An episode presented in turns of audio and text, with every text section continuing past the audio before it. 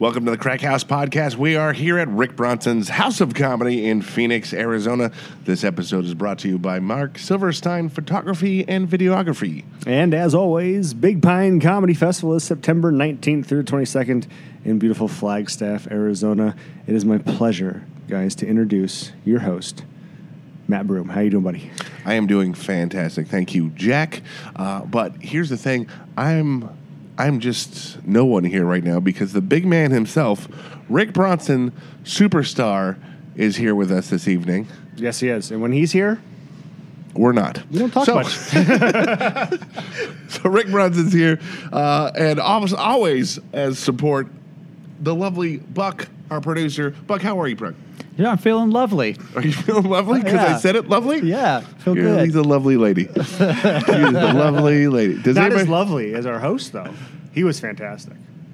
as our host? Who's our host? I was the host. Yes, I was actually lovely as well. I was. Does anybody remember the lovely ladies from Baseball Stars and the Nintendo game? I'm not sure if anybody remembers that. The lovely ladies. The lovely, la- it was the best baseball game ever on the Nintendo. It's okay. I We're moving remember on. Our headliner is amazing too. London Brown uh, was here with us, and he brought his entire crew. He brought everyone with him. Which is He's got his own entourage. It's yeah. kind of neat, if, if especially if you're a comedy, if you're a comedian and you want to kind of get the perspective of the host, the feature, and the headliner. You're gonna get all that in this one, Well, you know what? Too, he's kind of a baller. dude. He is a baller. He's on HBO Ballers, and when you're on With HBO Ballers, you bring your own entourage. Yes, of course. Which is also a show on HBO. so, with no further ado, London Brown.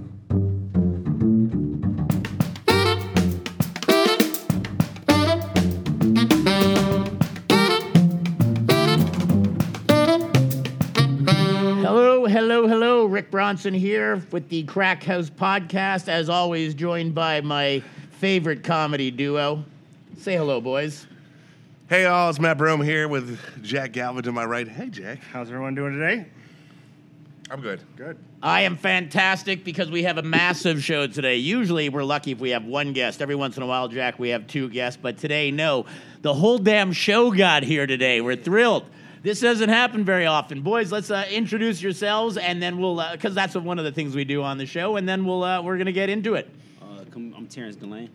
I guess I'll just talk like the rest of you guys. I'm Brandon Lewis. Thanks, Brandon. Can you make me sound whiter? You know what I'm I saying? I'm that. Brandon Lewis. Uh, London Brown. And our headliner this week, London Brown. And uh, boys, good to have all three of you here. This is fantastic. Uh, like I said, we typically get to sit down with just a headliner. So to have uh, both uh, both supporting acts on the show uh, with us today is fantastic. But London, uh, let me give you uh, first of all the welcome. We we've worked together. Well, you've worked for uh, the House of Comedy before, Yeah. but it's actually the first chance we've had to meet this weekend, which is very rare for me because I've been in this industry a long time. So Yeah. I, I feel like I've met everyone, or at least have passed ships with someone at some point. Right. And uh, yet, the first time we're meeting, but uh, very happy to meet you. First of all, let me tell people about you. Uh, I'm a fan because uh, I'm a sports guy, big sports guy. So one of my favorite series on TV is, of course, one that you are starring in, my friend, with a, a little lesser known actor by the name of Dwayne Johnson. I don't know, right? anyone, knows that pansy ass, whatever. But uh, you're on Ballers, bro. Yeah. Uh, we, right now, we just completed the fourth season. That'll be out in July.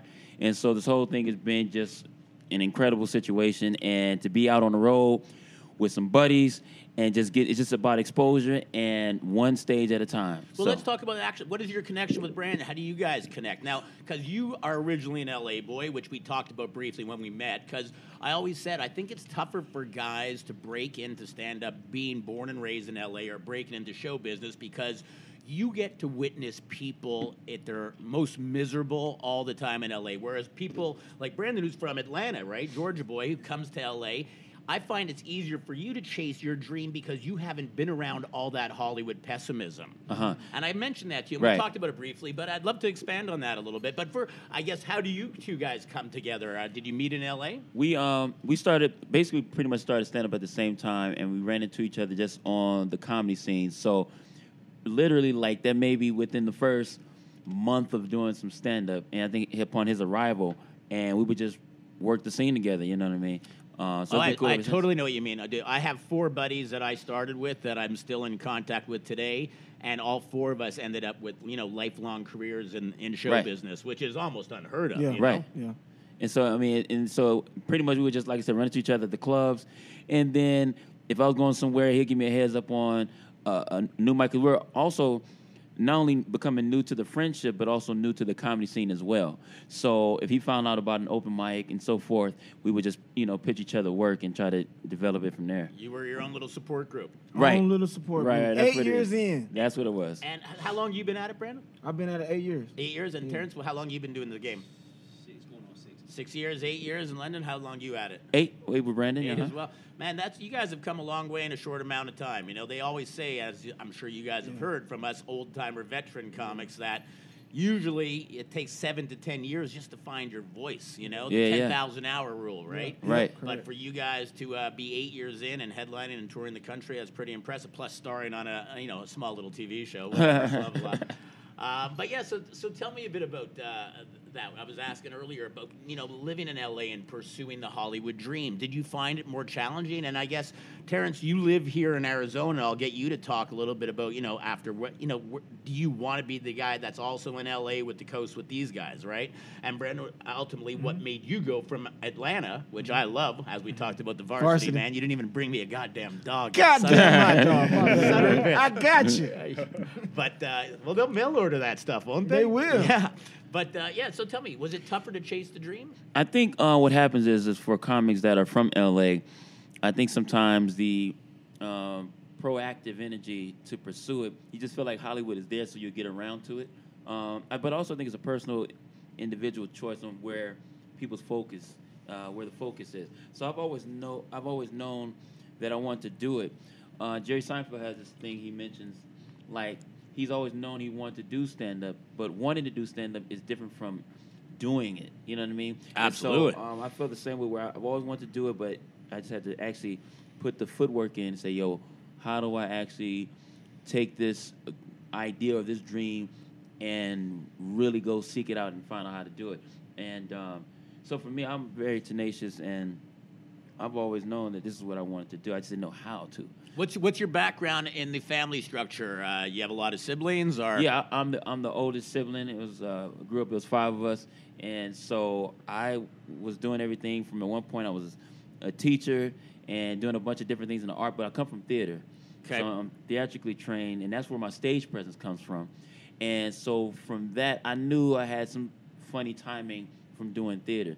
And then once I started doing stand up, I think that my theater background helped me just leap ahead of a bunch of others because I was comfortable. Well, sure. You were al- you were already over things that most comics face as new comics. You were over the stage fright issue because you'd already been on stage in front of an audience. Sure, you were doing a new discipline, Right. but just the ability to public speak in front of some people—that's a massive step in learning curve. Right, so to right, get right. over that, yeah, I completely So understand some what of, the, all, some of that definitely worked towards my favorite, and I'm coming from theater, so I understood character work, and so that also helped with my my content because I was able to do act outs fairly easy because I come from theater. So, do you feel like an actor turned comic, or do you always feel that there was a stand up inside you and, and doing the theater program is just how it found its way out? Um, I think they, I think they work uh, cohesively, but I feel like with, uh, I feel like stamp, funny people are just, I think you're just kind of born with. It's a timing thing, and so I think that that has always been there. Um, I just had to figure out how to develop, you know, writing as far as developing material. But um, so I think I'm, I've always been a stand-up, in the theater just another uh, facet, another branch of me. But I don't even want to. I really would like to almost just say I'm an artist, and comedy is the one that's leading this. But art, you know, I do a lot of artistic things. They just stand-up is the one that most fulfills me. Awesome. That's what So, Brent, tell me a bit about you then, Yes, my friend. sir, so did- Rick. we started in Atlanta. What was, what was our homeroom? We started in Atlanta and I bombed terribly. I'm talking about to the face. First, well, my third and fourth show. My first show was a success. First show was a success. Second show was like a semi success. Third and fourth, to the face. Really? I'm talking about boo, get out the club, die. How do you figure that? How do you figure you start strong and then? Uh, I don't know, man. Like I started strong and I just dwindled down. Well, I think everyone's first show, at least if you stay in stand up, it's usually good enough. If it's that bad, you may never go back on stage again. I think that first show has to be, you know, Yeah. go well, mm-hmm. because I don't know if I would have went on stage again if it would have been awful. Well, yeah, I, I know you're saying about getting over, but I've also seen a lot of people who bit it hard their very first times up and still continued their pursuit for stand up Yeah. and got a lot better. Yeah. So I think it really depends on just how thick your skin is. I mean, we're Right. in True. we're in an industry where we're told to go piss up a rope, fuck off, you're too fat, you're not pretty enough, you're too short, you're the wrong color, whatever the hell it may be, so many goddamn times, right? Uh, but I mean, at, let me ask you though, when you when you go from two good sets to two bad sets, what was your motivating factor to get up, as Jack asked, you know, for that fifth time? What made you get back up on the on the horse, the proverbial horse? Uh, I guess more so like the opportunity and just the opportunity presented itself for me to come to LA. Uh, I, I- my father lives in Los Angeles, so he presented that option to move out to LA to really take it serious and pursue it. So that was one of the factors. And uh, I mean, I'm just naturally funny. You know what I'm saying? I just have a, I'm a natural class clown. W- were you were you the quintessential class I was clown? the class. I was Let- the. I, I got kicked out so much that I ended up helping the assistant principal Uh, deliver mail. I'll ask other all. Were you, were you also were you the class clown? Would you be the? I wasn't the class clown, uh, but uh, I wasn't considered the class clown. But I was also kicked out. I thought it was just me. I got. I was definitely. I got sent to the office so much. I became a part of the. Yeah, that's what happens. And T- Terrence, what do you think? Were you class clown? Or? Definitely class. I got in trouble every day. Okay. Ass whooping at home every day for speaking my mind. That's really what it was. I would say the things that everybody thought in class. So yeah. I- I find this very interesting. Jack, yes, class clown or not class uh, clown? Not class clown. All right. Never got kicked out of Matt? class or school. I was, I was definitely the class clown. So I'm I, I'm from your school. Matt's from your school. Terrence school. We were. I was absolutely that class clown guy. Yeah, I was either going to be the fat, chubby, Jewy-looking kid that got picked on, or I was going to have some swift, sharp, fast comebacks that got me to kick the fuck to. out of Now class. I think I think that was there, but not in a way where I just I wasn't a clown though, but I was funny and sarcastic, but not a clown. So it's, I don't know, it's different, but I, I understand. I get what you guys. You're just trying to sell your comedy as more as more polished than ours back then. No, I no. see- yeah. Let me tell you what. Let me give you a breakdown. I started. I, I don't even do it as much as I used to, but and coming from uh, from ninth grade, I was I was really a s- I was really tiny dude, so I had to learn. I did a whole lot of snapping, snapping, like ninth, tenth grade throughout high school, Okay. and then I, I fell into theater, and then I fell into a this um fell into a real cool, collected guy. After that is basically what happened. So the funny was there. I just transferred it in a different way. So, it went hey, are you telling me you're the ugly duckling syndrome? Were you the small, this the small, skinny, scrawny The kid, runt of the family? and, and then grows up to be the pretty boy TV No, show star? I was- because I'm just going to give you a big fuck you. I don't No, really no, care. I, no, I was all you know. you're too handsome now. too, Rick. you are far too handsome. He's now. telling us he's better than us. Okay? no, you guys are. I'm with you're- you, B. I'm with you. No, I just you know I was just a small a small kid, but I was always very nice too. So I was just you know I the girls were there, but I was just a kid. Like nobody.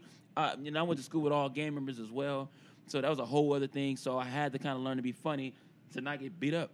And once I got cool with them, then it was cool. I had some because I was the oldest. I didn't have any big brothers to Yeah. go home to to get. So I had to learn to be funny and keep people up off me. So I, I mean, I survived. You got there. I, I, see, I see what you're saying though, because I wasn't the class clown, but I was the clown in my circle. In my Right. the stage was too You big. the circle the, clown. stage was too big.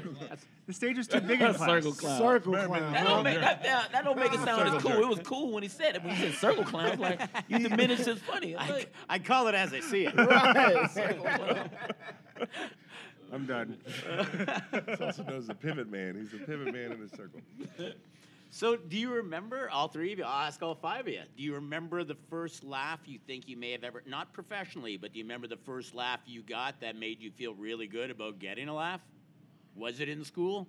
Uh, I know that's where my first real Mine big laugh was. Yeah, my, my first big laugh was in class, where the class would laugh and it just gets a high. It's like fuck math. that's right. How about these tomatoes, huh? the old math tomato segue, huh? You don't say.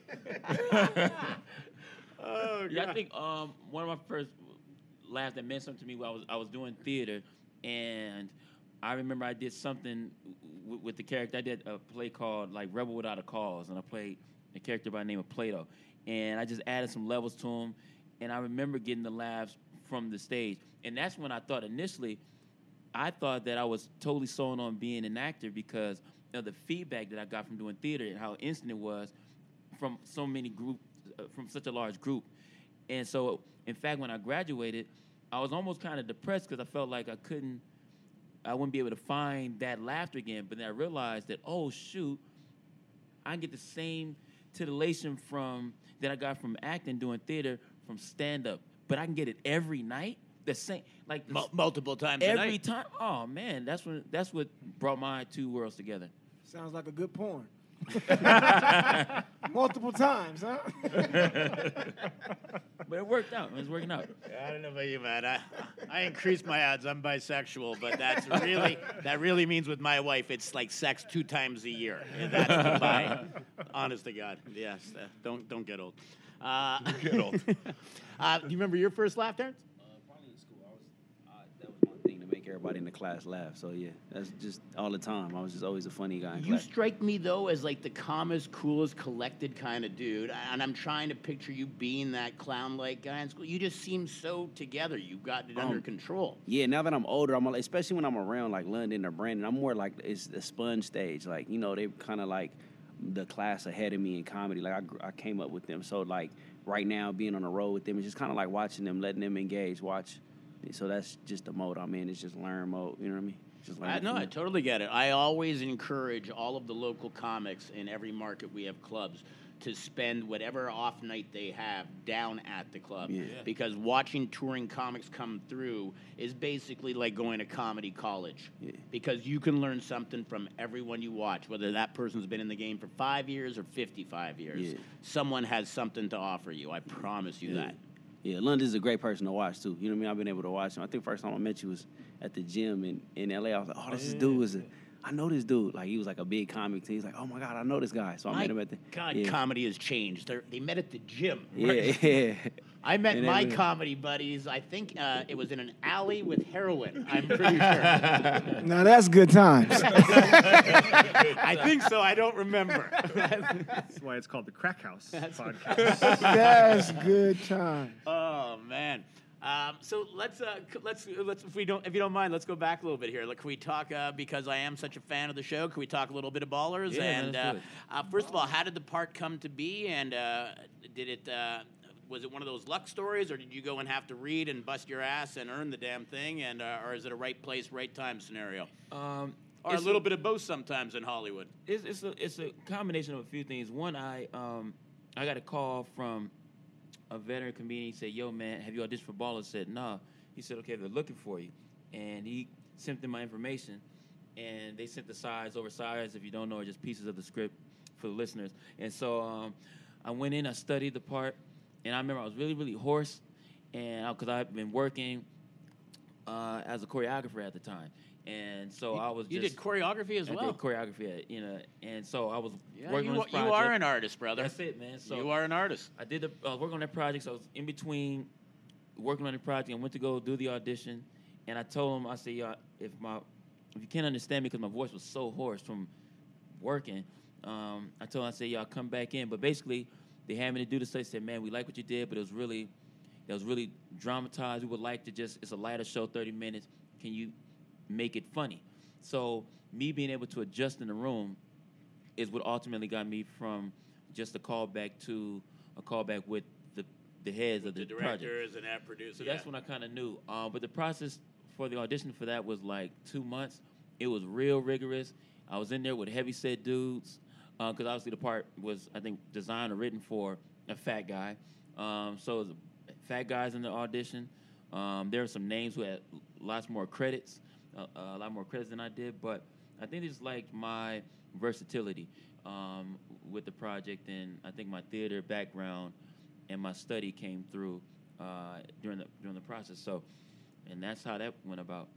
What's been your favorite part of the experience uh, about being on a s- on a show like that? You know, a successful HBO show that with you know massive stars on it. Uh, a couple things. One is just being able to live off the art. Sure. Right? Just That's a working, bonus. Just working bonus. as a as an artist is, I mean, just being able to live off the art um, is one thing. Two, the it gives it gave me a little bit of a of a voice so that I can get into clubs like this and, and, and get around the country or you know just because at one I could have just said hey man I'm funny man and people like yeah I, I know have a seat and sign the sign up sheet. But it's different because at least with ballers it gives me it allows people to at least hear my team and say hey man we got this guy. And I'm like cool because this is where I come from. Ultimately the the method is to to which I'm following which is to get on the TV show. After the TV show, land the movies. After the movies, bring that bring the audience from TV, bring them to the theater, and from the theater, bring that same audience back to the comedy club. That's the plan. That's the layout, and that's what I'm working on. and then on. keep repeating that. And sir. keep repeating it. Rinse, la- lather, repeat. Rinse, then, lather, in- repeat. you know, in between that, if I can, because I used to open for Chris Tucker, so just studying or just sitting under Chris Tucker. How, when did you start working with Chris? I'm surprised because I've worked with Chris, but we've had him come through our clubs. So we must have uh, either he started using you just after, or uh, we Well, we made did theaters together. That was the thing. Oh, okay. So I think when he was when he was probably working the clubs, that was probably after. But I started um, working with him like a year and a half in and doing stand up. I was at a club one night. In fact, I went to watch him. Oh, really? I went to support him. and but- you walk away with the opening I gig. did. Brett, And he walks away with the fucking bag. what the hell, Brett? That's what and you actually- tour with this asshole? and I asshole? toured with this asshole. that was the, that was what was going. I went to go hit open mics. I saw him on the flyer to do the do, to do the improv. I was like, yo, let me go support him because I know what that's like. I think it was the first time doing it, and I, I went there, and then the host of the show, D. Ray Davis, was like, yo, Chris, because Chris was popping in working out. Have you seen London? He says no. He says you ought to watch him. I did whatever my five minutes was of my shtick, whatever I had. Uh, we exchanged numbers. I hit the road, and so anyway, in the process of working with him on the road, I was able to take a lot of small notes because I knew that my time at some point was coming. Um, so I couldn't wait to be, if you will, in a Chris position so that I could do stuff like this and have bring my friends and say, "Yo, man, here, make a little money, something. Let's, you know." Because a lot of times who you who you work with or travel with, uh, at least how I see it, is like, can you deal with them off stage? Like if they're funny or not, whatever that is, that's a plus. But I can be around these guys, and that's more important to me is to be around good energy. Hundred percent, and also, I mean, we all know how lonely it is to be stand-ups. Let's be honest. I Yeah. mean, and some of us have families, and uh, you get away from them for a lengthy period, and you realize it's a very lonely game. So to be able to have this extended family, I totally get it, man. You're traveling, you know, you're traveling with family, so to speak. You know, Right. So we know that your dream to uh, to do the rinse, lather, repeat. What uh, what's what's in the what's in the cards for you, my what what? i- I mean, you moved out to L.A. with a goal, with a purpose. Yeah, I moved out to LA. Uh, been I was hitting the grind. Uh, well, now currently eight years. Uh, I currently tour with London, but I also toured with Earthquake and Affion Crockett, and I've been doing with How's Earth- Earthquake doing? Great, man, amazing. I haven't seen him in a long uh, time. We're actually starting a radio show uh, with Sirius XM on uh, June 11th. Called Uh, name? uh, you got a Quake's name? House. All right. It's called Quake. It's Quake's House on uh, Kevin Hart's channel, Sirius XM 96. Uh, but Quake's been good, man. Like that's been my mentor. Uh, I've been on the road with Quake now for three years. Wow. Yeah, so when he's not doing the uh, big headlining dates uh, with him and like a bunch of headliners like Mike Epps some more, Yeah. then I'm uh, with him in the comedy club. Oh yeah, he's one of those kings of Yeah. comedy Yeah, kind of he's guys. legend, he's yeah, yeah, no question. Yeah, and it's just always been great learning how to be professional, learning how to be funny, learning the uh, business side of you know radio marketing, and just knowing how to turn your funny on and turn it off. Just being able to control it. So what's the uh, in a perfect world? What would you? uh, Where would you like to see your stand up take you? Uh, in the perfect world, I I want to see my stand up take me. I mean, to really for the rest of my life, I want to tour, be able to tour and be able to pop in and have the control to do that for the rest of my life. And I want to see like my stand up take me, of course, initially to sitcoms or to something big that'll draw the market. But I feel like after that, you know, my just funny will carry the rest. But just to be able to have that household name, to be like, oh, that's Brandon Lewis, and then I can be able to carry a crowd for the rest of my life. That's the idea. So basically, the rinse, lather, repeat. No, and and Terrence. kind of the same thing. Just uh, get rinse, rinse and repeat. Be on a create my. I want to be a eventually be a writer, write a show, help stuff like that. But um, eventually just build a following so that I can tour and make money off of touring. Uh, you This is up- new to him, Rick. No, but Ease I'm- up on the questions. huh? Sheesh. See, here's what I here's what I hate about this. Here's what I hate about this generation of comic, and I talk about you guys. Goddamn, like I said, we joked earlier. You guys met at the gym. I was out partying when I met most of my buddies, but I really do think the makeup has changed now. You look at this group sitting. Look, look at this si- this side of the table. These Definitely. three fat, schlubby white sons of trying say? bitches. I'm not fat. You guys are like white. good looking, t- talented, and healthy. I mean, I honestly feel that comics, uh, and I'm not even joking now, it's almost like there's been this the same way Tiger Woods changed golf and became. You know, I'm not just going to swing in a club. I'm becoming an athlete. I'm learning all the science behind it. I'm learning Yeah. all the analytics, everything. I feel like this generation of comics, these guys that are in it, and you guys are part of it too, 10 years and under, you guys, you're getting savvy a lot quicker and you're figuring that shit out. That, you know what, if I really want to move to the top of the class quick here, I need to turn over a new hour, not once every seven years. I got to try to do this shit every couple of years so that way I can keep throwing out albums or Yeah. record a special and not worried about the material being burned. Right. But let me ask you: Is is it? Um, I mean, I'm going to use the word we all fucking hate. Is it a millennial thing? What is motivating you guys to to be this? I mean, like I said, I mean, we we joke about you guys working out in the gym, but 15 years ago, listeners, cr- listen to me, crackers. Our crack whores need to know this. When you, Definitely. that's what we call our listeners, by the way. Crack. I wasn't doing a white reference. on. I'm sitting here talking myself. Crack horse. I just realized really bad. Yeah, timing there. But uh, what was I just saying? Where was I going with that? By the millennial changes. Yeah, Yeah. I mean, I mean, how it? How, why do you I'm think it stuck at crack is that horse, you guys are? I mean, why is it this that this younger generation of comics has figured that out? Why? What? What, what is it? I think that's a, a really great question, and I think what made it so clear, or at least for me, is that basically when I started finding myself in the club with my my the people I looked up to are now peers, is what it's come down to. I remember back in 2000, and when my, my buddy Luke put me on the Def Jam in the 90s, mid 90s, and then there's a new wave of comics that came around the scene, the early 2000s, with as far as black comedy, uh, urban comedy. On Comic View, I when I got into the clubs, I started seeing these guys, and I'm like, okay, well, not only was I seeing them, and that was at first that was the exciting thing about it. I was like, uh, you know, very excited about that. But the as I started to do stand up, I started realizing, oh, that material I know their sets from 2000, and so I made a choice. I was like, I don't want to be that guy. You know, 15 years or whatever. I don't know, whatever time in. I didn't want to be falling that, and I've noticed even with the, there are comics that are in Kevin's class, and some of them they don't. It's not. A, it's not because it's not all about TV and movie. Like there are a lot of people who have new material and that work well doing stand up. And Quaker's one of those guys. He's just a monster every time Oh, we see he's a him. beast, yeah. And so anyway, my whole I'm very methodical about what my plan was or is, um, as far as just basically. Um, I I have a, I'm very clear on what I want, and so I'm just making sure that everything lines up uh, to that. And if it doesn't, then I negate. So if that means if I want to be uh, on TV and I want to be a leading guy, then that means I got to start now um, because I already feel that it's on the way. So I'm not waiting for it to get here. I I'm feel like- preparing for it to get here. I feel like it's a number. I feel like social media changed the game. So social media changed the comic from what the comic was in the 80s and 90s. Social media like transformed that whole thing because back in the day, I, I agree, but does social, is social media the driving factor behind you guys working so hard on your art? yes, Not mine. Not mine though. I mean, I mean, uh, like individually, yeah, it, it- you know what I'm saying. Individually, everybody has their own thing, but as a global scale of comedians, like social media has changed the whole craft because back in the day, it could be like, oh, you just get a, you can be like an extra in a freaking sitcom, and that can make you become a headliner. But nowadays, the attention span in social media and so many other platforms within social media has changed. So you could be doing, you could do a Comedy Central set and it has no effect on you now. Like you can actually do a Comedy Central set and nobody gives a damn.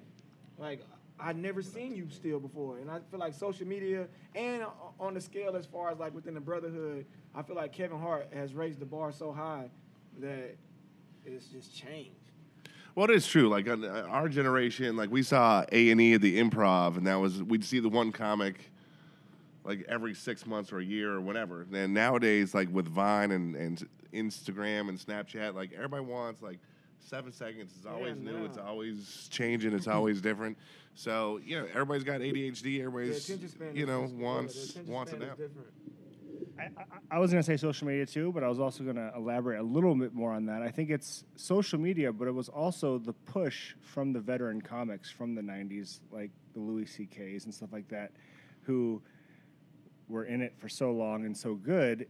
And, and, and they took the social media and they took what they needed to do. And Louis was doing a special uh, hour every year. Yeah. So it was, it, I think it, it was also the older generation really driving home with the social media thing too, which made us go, "Holy shit! Now we really got to jump because how are we going to do this? We, we got we got to do something fast now and Yeah. do a How, lot." how quick." much time and effort do you all uh, put into your own social medias, London? Um, I don't necessarily do the sketches, but my social media would be stuff like this, like going live Okay. and cooking in front of them because people want to. Mine is more interactive, uh, personal interaction as opposed to sketches and, and other things. So I'm on there pretty often because I realize that my numbers are growing slowly just from people feeling like they have some kind of connection to me. How, just out of curiosity, what was the jump in followers on your social media pre ballers to post ballers? Um, I think last year it started. My followers went basically. It was like a, it grew. It started growing basically like a thousand a month.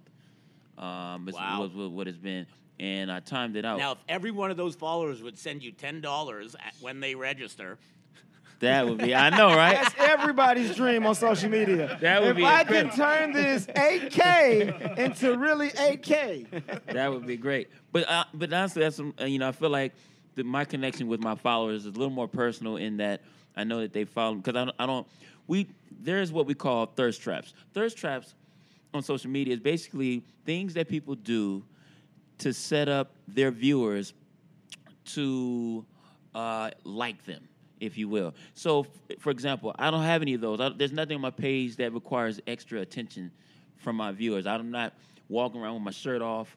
I'm not being rude because sometimes you get you get followers from that way, being really really rude or being very promiscuous. I have to do none of that. I'm very straightforward. I'm clear. I cook. They want to follow. They can. And so I get a very a, a genuine group of people who are interested. and me on the other hand, I'm out. promiscuous. I'm all that. he, he is the I'm, yin to I'm your everything yang. he's not. Right. and, and that's why my And followers how many viewers do you have, Brandon? How many viewers? I'm followers at don't- a they feel he's- 7,300. No, you know what? The two of you complement each other well. I can see why you guys are buddies, and I can see why you enjoy spending time they together. feel like no he's very, very loud, and I'm very, very not. And I, just I, want to know that when you go out and the ladies are around, who because you're both too damn pretty. Who plays wingman? Who's who's the guy that's getting the gals, and who's the guy that's London's definitely getting the gals. That's oh, Fat Reggie. Fat Oh, Red? ballers. that you know. And I'm the cleanup man. Like, huh? He doesn't want you, but I do. All right, I'm going to get a, a little on the heavier side for a second. I want to talk race in comedy.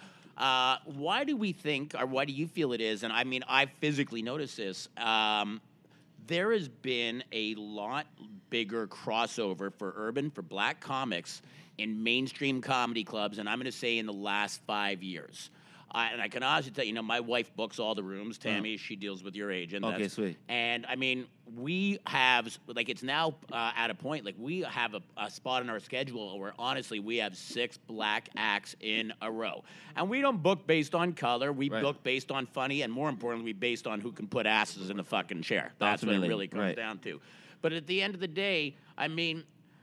Women have been saying for the longest time, you know, they have very few women headliners, uh, Right. you know, and we're seeing more and more. But uh, for a while, you know, there, you hear that too. You know, it's a, it was a white man's game. You got a lot of white headliner comics up there, but now there really is this big crossover. It used to be urban comics worked. They worked the black clubs in Washington and the cities that had all those rooms. And uh, and I mean, and going back to the point we discussed earlier, you know, BET for a while there was a real BET style, and now, like I'm saying, comics have gotten above and black comics Right.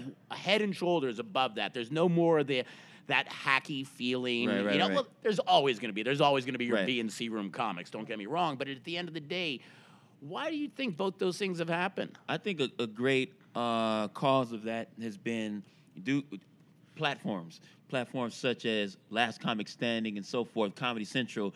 Those uh, those platforms that ideally urban comics wouldn't see, but it really just a matter of exposure. I think that when a lot of these urban comics, if you will, when they get to do different shows like something you know MTV, Comedy Central, or a Showtime HBO special, that has expanded uh, the market a little bit. And then also oh, uh, more than a little. I agree Right. with you 100 because not only do you, when I grew up and was on TV, people either saw me live or they didn't see me. Right. Now you're living on in perpetuity on the internet, social media. So that, right. anything you record has the opportunity and the ability to be seen forever and a day. Right, right. And then of course it- Kevin's influence as well.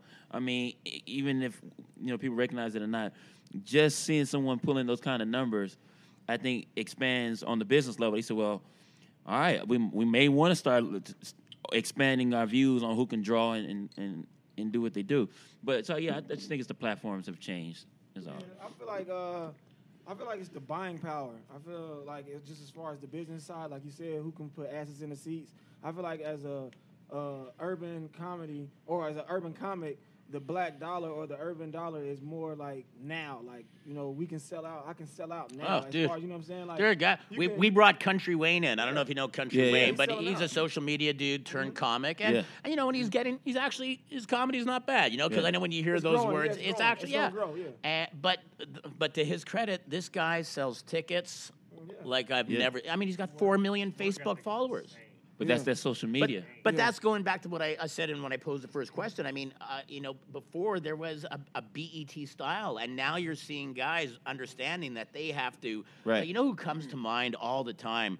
This guy is one of my favorite comics in the world, and this is why it shows you how hard the game is. This guy's got a creative voice. Maronzio Vance. Do you know Maronzio? Oh Maronzio? man, that's my good buddy, man. Dude, I Maronzio, fucking man. dude. You first of all, please say hello for me. And Yeah, the guy would good be up in Canada if he'd get his fucking passport. Yeah. All right. He'd be playing my That's room my up good there. buddy. Totally different on stage and off stage. Totally, but d- he went up on stage, and I have to admit, you know, I've been in comedy for 35, almost 40 years, and yeah, when I see a brother go up, I'm going to expect him to at least hit me with a few black jokes, you know, because Right. it's pretty common, and I get Right, right. same way I do a white Jewish joke every time I'm on stage, you know. But this guy, it was a breath of fr- like I mean, it was just well written, well structured, Well just written. brilliant. Yeah. Brilliant. And this is what scares me about the game. You got a good looking guy like that with an unbelievable creative voice and a great writing skill. Why isn't that son of a bitch a fucking star? No, Maronzio, uh, like. But you know- you know what I I'm saying, I've though, right? I know, You- yeah, you- I've known Maronzio quite a bit. Like when I first came to LA, and he took me under his wing. We used to play basketball together and all that stuff. And it's more so, I guess, it's just more so Maronzio's just in his way, because he did Last Comic Standing, and he advanced quite a bit, and he. He toured from that, and he. I think he just recently came off the George Lopez, one of the George Lopez's show. Oh, did he? Was he yeah. on Lopez's? Yeah, oh, he was on okay. one of George's. Yeah. Well, I know he's worked with Lopez a lot. He, Yeah. He's pretty tight with him, right? Yeah. But I, I feel like it's more so Maronzio because he, he- although he looks young, he's, he's Oh, I know. yeah, Dude, he's black don't age, crack. so, I know that. Yeah, I- believe me, I and will. he still has the old mentality mindset, as far as just like maybe not necessarily bitterness to him, but it's just more so it's like a different mindset that he's he's advancing now, just coming to social media. But if Maronzio put the social media to what he do now, he would be huge.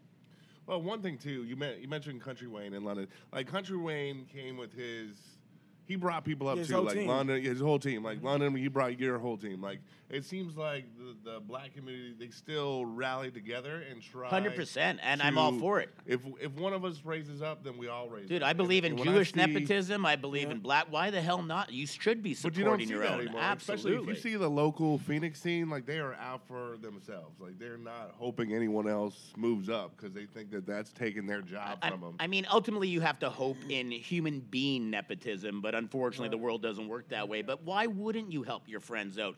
Look, London's in a position now because of some success with HBO and being on Ballers and having representation and getting into eight rooms that he can make those rooms available to guys like Brendan, like Terrence. Why the hell would I mean? Look at what I mean in a small way. You're you guys both knowing me. It's gotten you to meet some pretty interesting people, some great shows.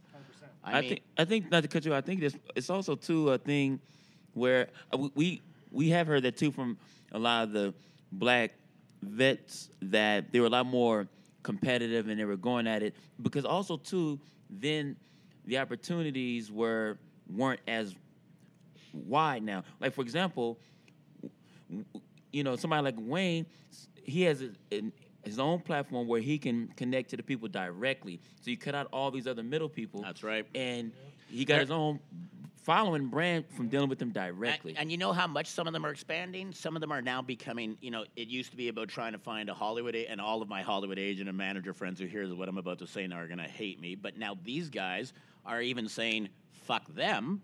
We're going to self represent. My brother is about to become my Definitely. agent. Definitely. This guy, my my sister's about to be my manager. Definitely. And I mean, uh, Jay Pharoah, uh, super guy, uh, SNL Yeah. alumni. Uh, his sister is one of my favorite people in the world, and she's his road manager. Yeah. And uh, uh, and you know he's making good coin. Why not pass some of it into the family? And uh, I I mean, I, I think it's the next. I think it's going to be the wave of the future. I really do. I think because we're all even now, we're all equal because we all have this pl- same platform called the internet.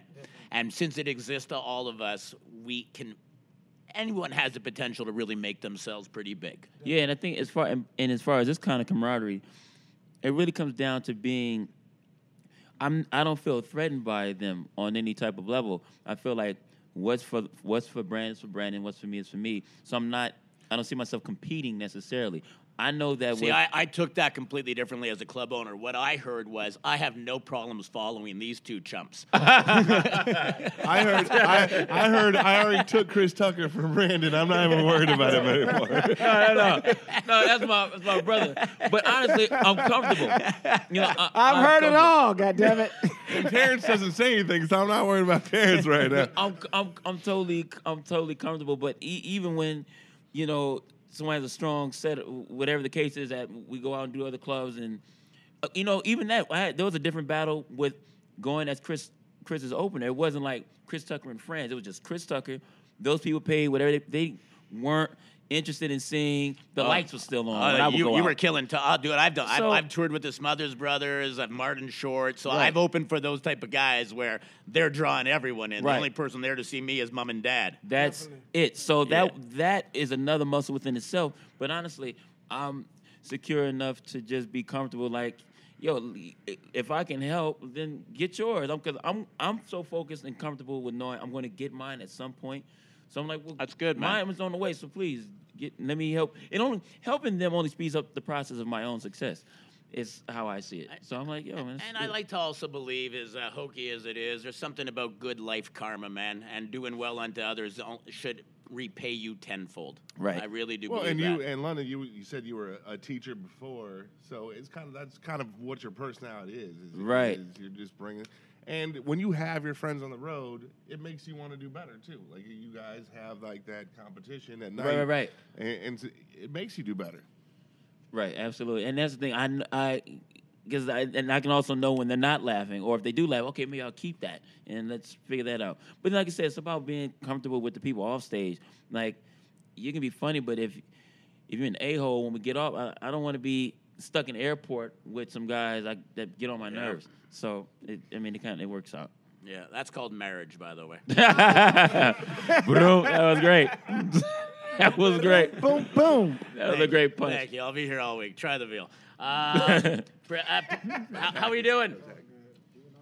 We're, are we okay for Well, let's, time? well, let's talk about this, Rick. Let's talk about this shitty day that you said you had. Uh, it wasn't. Uh, so here was the thing. So as you, uh, first of all, I feel terrible because um, uh, I didn't come in last night to see the boys, to see you guys, to see the show.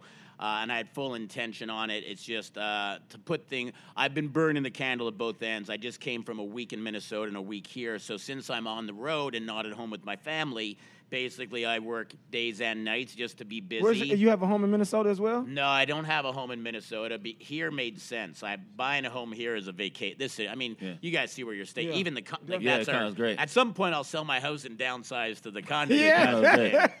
But um, no, I just uh, have a place out here um, and a place up in Canada.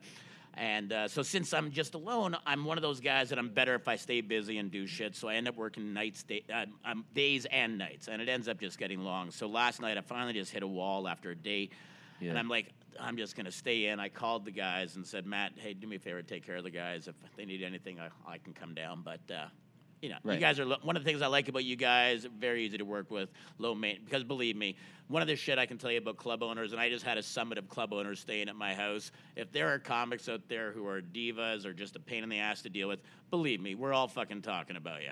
Like wow. we, Oh, it's just I can see like that. we all know. So um, yeah, it's a pleasure to have guys, especially when I mean it's it'd be real easier for you, London, to come in here with a chip on your shoulder. You're on a pretty successful show, but you're you know what? You're just a solid guy, and I appreciate that. And so do your audiences. I can promise you that. People want to know that they connect with the person. Is they're just real, you know? Right, right. People like that a lot. Anyway, so my plan was to watch a, do some work, watch a flake, sleep in. That was the plan. I executed it perfectly until 6:30 this morning when my fucking gardeners showed up Oh man. With the machines and the All of that. blowers and the All of that. cutters. and That's the worst. Oh, Oh shit! oh my God! This God. wealth. I get it. Here's my I get point. it, Rick. Who does that at 6:30 on a Saturday morning? The Like, Mexicans. how do you know? It's the not- people you but hired. You're right. How do you know? But I don't even it's, understand. it's 120 at 10 a.m. I they have get to come that. at 6 I a.m. get that. But then do my property on Friday. Whatever. Don't do it on Saturday. this is so dope. This is rich people's problem. Yes, hashtag rich people's Yes. problems. That's right. Actually, the, the best line I ever Jewish had. hood. My, Jewish I hood. once had a I once had a server absolutely burn me because I told her this was the God's. I, I said I know I'm getting old. I pulled a muscle in my like right ass cheek getting into my hot tub. And to which she responded with hashtag rich, Rich people problems. problems. Yeah. I said, yeah, you kind of got me. That was the most obnoxious thing I've ever said. Um, but uh, yeah, so it was just a, a, a bit of a bitch of a morning. I I, got, I have nothing to complain about. Honest to God, I feel uh, uh, no. It's a I'll- bitch I'll- of a morning. Right. I, a blower uh, Brandon, I'm gonna tell up. you. I'll what tell did you. you what- eat for? What'd you eat for breakfast? Do you have a cook, Rick? no, Let's I be do honest. not, dude. No, I'm a I'm a hardworking guy. I can promise you that. I How many work, bedrooms? I work 15, 16 hour days. How many bedrooms in your house? Um, I don't want to answer that question on the. I have six bedrooms, eight baths. His one bedroom is bigger than my house. It's, it's one I have a guest house. Say I'll say that. Golly. But I'm going to say this too. Uh, uh, it's not the. It's not because I got it because of affluence. It was a bit of uh, good timing, uh, an unfortunate uh, situation here in America. We bought during the real cr- the crisis when everyone was abandoning their homes. So this was one of those homes where people literally just walked away from it, and um, we uh, we we got a great deal on it. And at this very same time, the Canadian dollar happened to be stronger than the U.S. dollar, so it was a perfect storm. I mean, I, I, I'm I'm not walking around with. Uh, Right, you you're know, not I'm not making. I'm not making. I ain't making it rain. I can promise you that much. I work hard, man. I, I I'd be doing what you guys were doing if it weren't for the fact that I ended up with Crohn's disease. Got really sick. I mean, I oh, wa- I was on the road for 25 years, man, doing mm. stand up solid. I mean, all over the place, all over the world. What's the average? What, what time do you get up usually every morning? Now I Monday to Friday I'm up usually six six thirty, but I but I'm the I used to go to bed at six six thirty. I mean I used to go for dinner at two o'clock in the morning with the comics after the show. I mean that's still how I'm wired in my brain. I'm always going to be a comic, you know, and that's how I still see myself playing things out. But um, yeah, I. Uh, I mean, we did call it early the other night, and it was like 2.30, and that was like the earliest we've ever ended the evening. When was I out till two thirty? Oh, wait. Is Tammy listening? I mean, with 2.30 No, I was. I'm trying to think. I was. uh, Wednesday, or whatever day that we went out. The, the, Dude, I was in bed by eleven thirty. Oh, I you was- were I out. got home. You stayed out late. He stayed out late. Yeah. He's the one doing the coke. He doing was the supposed coke. to be with me the No, whole I time. had, I had that meeting Friday morning that I had to attend. All right, so a couple of things I want to ask before we're going to get into uh, producer Buck's corrections here. The name, love the name. Um, I, except for the fact I need to ask you, did you ever get picked on as a kid with uh, uh, any kid ever walk by you, push you over, and say London Brown is falling down? Uh, they did the they did sometimes the, the London Bridges stuff, but I mean at the you know you get to some of that when you're younger, but after a while, I think my friends started to realize, yo, that's that is a cool name. It's a great name. So What, now, what were the, what was your parents' influence? Was it the city, or No, was it just the sound of the name? I Because guess it was just a sound because I have a sister named Paris and I have another sister named Asia. So I don't know. And then I have a, a brother named August and another one named April. So don't know. So his parents didn't have passports. Okay. but, but, but, but, but they do have weed. they got something. It just what it, it, it, Am I what- But it, you know, it, it works for me. Now, if I was like, and this is no knock, but if I had a, a blue collar job with London, then it might be kind of weird. But as an artist or entertainer, then London. No, it's a great. have You got a brother great named name. April? No, the brother with April. That no, seems no, like the that. brother named August. August. August okay. Brown. Yeah, Yeah, the brother named April. I'm No, no, no. That would be a shitty name to go. That would be rough. Uh, uh, I, I like actually. I, I like all those names. You see, you got two eight. You got two. Uh, you, you got a A two ABs and uh, uh, Boom. August, and you got. You said your sister Yeah, was Paris and Asia. Asia. April and Or is August. A- I'm assuming Asia's a girl's name, right? Yes, Asia's Okay. a girl's All right. name. Uh, what are your just out of curiosity? What what is your kind of background? What are your what did your parents do? What kind of uh, what kind of family upbringing did you have? I came up uh, really tight family. We grew up in church, and Okay. um, my stepfather is a, a, a was a wild, crazy alcoholic, but really, really cool, really, really funny.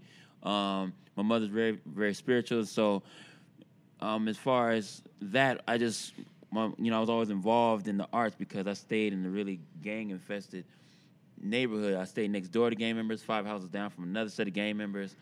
Um, went to school, you know, it just it's South Central. So wherever they shoot all the black gangster films is where Where I you were up. living. Uh, but I've always always kept busy. Uh, I was always busy, so I didn't really have time to get so caught up. So Uh, is your family still living where you grew up, or have they, have they relocated now? They are there, but like uh, maybe like 15 minutes from where we grew up. So we're not in the trenches, but they But- are. but you're nearby. They're right. They uh, They can you smell know, the gunpowder. All right. it's right in the area. So that's another reason why I'm always driven because what I do isn't is not just for me and the to family. buy a new pair of shoes. I I support You're them. taking care of them. so it- Good on you, I have to be very very focused. Good what I on do. you. Well, I can tell you from uh, from the short time knowing you, and just from what I've heard from you playing our rooms in the past, uh, uh, no one's had anything but nice things to say about you, man. Oh, good. So, Oh, uh, so- your your parents did well by you. They raised they raised they raised a good boy. Yeah, they're not they're not bad, man. No, they did okay. Um, Producer Buck, we have any? Oh, we have no mics for you. Do we have any corrections? What? Hey, no, actually, you guys did uh, pretty well. Everything was wrapped up pretty nicely. Uh, thirst trap was an interesting expression I never heard of. Oh man, yeah. That's a, that, What is that? What, thirst trap is basically these are uh, traps um, for attention. So basically, things that people do to, to receive extra attention. Because we all like attention, that's fine. But the distance that we're willing to go to get extra attention is not only does it make the person thirsty, because the person is thirsty, hence the name thirst trap. And I'm not into that kind. That's corny to me personally. But you know, it's just the same way where you get women who wear the super see-through stuff or low-cut stuff because they want social media, they want their followers to like the pictures. I'm not into that. That's damn cool. I just, feel- I just, to me, that's like an ultimate sign of insecurity. So you're not wearing any low cut, anything in here? I won't be wearing any low-cut anything. no, no. Then why are you not wearing pants for this podcast? bro, is there. But no, I just think that people they, they don't mess with me anyway. If they cool, they follow me, and if they come out to the club or the shows, so I'd rather just connect on a gen, more genuine level. But Cool. Well, yeah, that was just a curious term to me. And then the only other thing I had is I would just like to throw uh, my support towards. I, I also believe millennial comedians are uh, healthy, hardworking, and just generally better looking than the people on your side of the table. Thanks, Producer Buck. Remember, Producer Buck, it's this side of the table that you have to work with every fucking week, Oh, yeah, not right. that side of the table. Oh, I'm not booking him. Uh, no, I, I'll say this, producer Buck. You know what I liked about today's episode? We talked about, we really got a lot of topics in, and uh, you know, usually when you got six people sitting around a mic, it's really easy for it to get lost. But I actually felt there was some control here today. I felt like I understood the message, and I know certainly a little bit more about each of you guys. And uh, again, it was uh, really a pleasure to meet you guys. Let's get all your social media for our listeners so that they can follow you. I know you're at real, we're Real London Brown on Twitter. Is that it for Instagram? Yeah. Uh, and yep. Instagram, Snapchat, uh, Twitter at Real London Brown. was there a fake London, London Brown out there that you needed to uh, add the real to it, or? Uh, No, I'll, I'll go into it because I know that a lot of my friends are people they don't understand, but I'm a very methodical and progressive forward thinker. So I know when I came up with the name that there's no real London Browns or there's no other London Brown accounts because nobody cares. Today, I'm thinking down the line when the other accounts to come. I'm already I'm already locked into being great. So real London Brown was just a proactive way to solidify myself very early on. He's So- Thanos right now. He's looking for the other rings. Are, are you willing to pay for the uh, London uh, LondonBrown.com domain I purchased yesterday? Uh, you know, yeah, my, That was good, Rick. I I might like need to do that. that. I- I- That's a wealthy joke. That's what that was. I'll give you. Rick, you, Oh Rick, shit! you flex on us the whole time, Rick. Oh shit! I just got.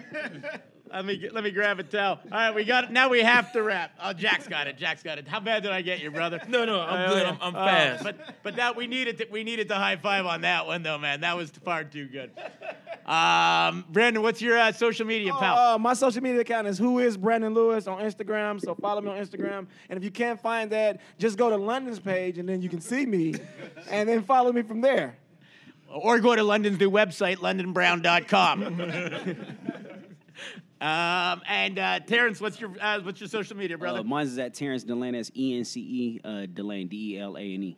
All, all my social media: Facebook, Instagram, Twitter, everything is at Terrence. Delane. I, I cannot wait to come see you tonight because you are the calmest, most polite, nicest guy I've ever met that happens to have tattoos on his Adam's apple.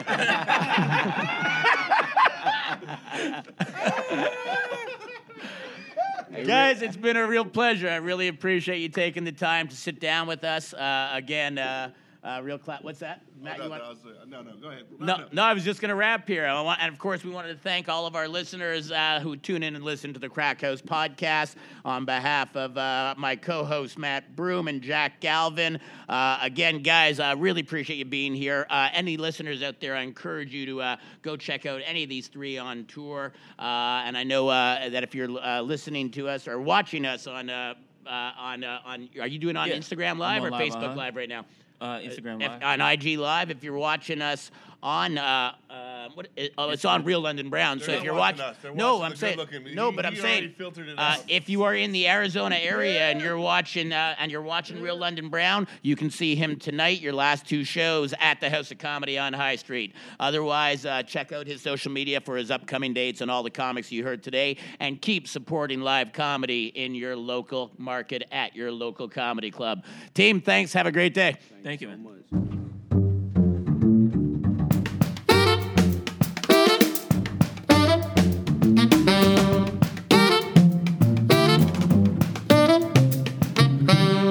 Silverstein, videography and photography, and you better believe he's drone certified. Email him at markallensilverstein at gmail.com. That's Mark with a C, Allen, A L A N, Silverstein at gmail.com, or call 847 687 5155. 847 687 5155 for Mark Silverstein, videography and photography. Once again, drone certified. Big Pine Comedy Festival, September 19th to 22nd in downtown Flagstaff, Arizona. Check us out online at bigpinecomedyfestival.com.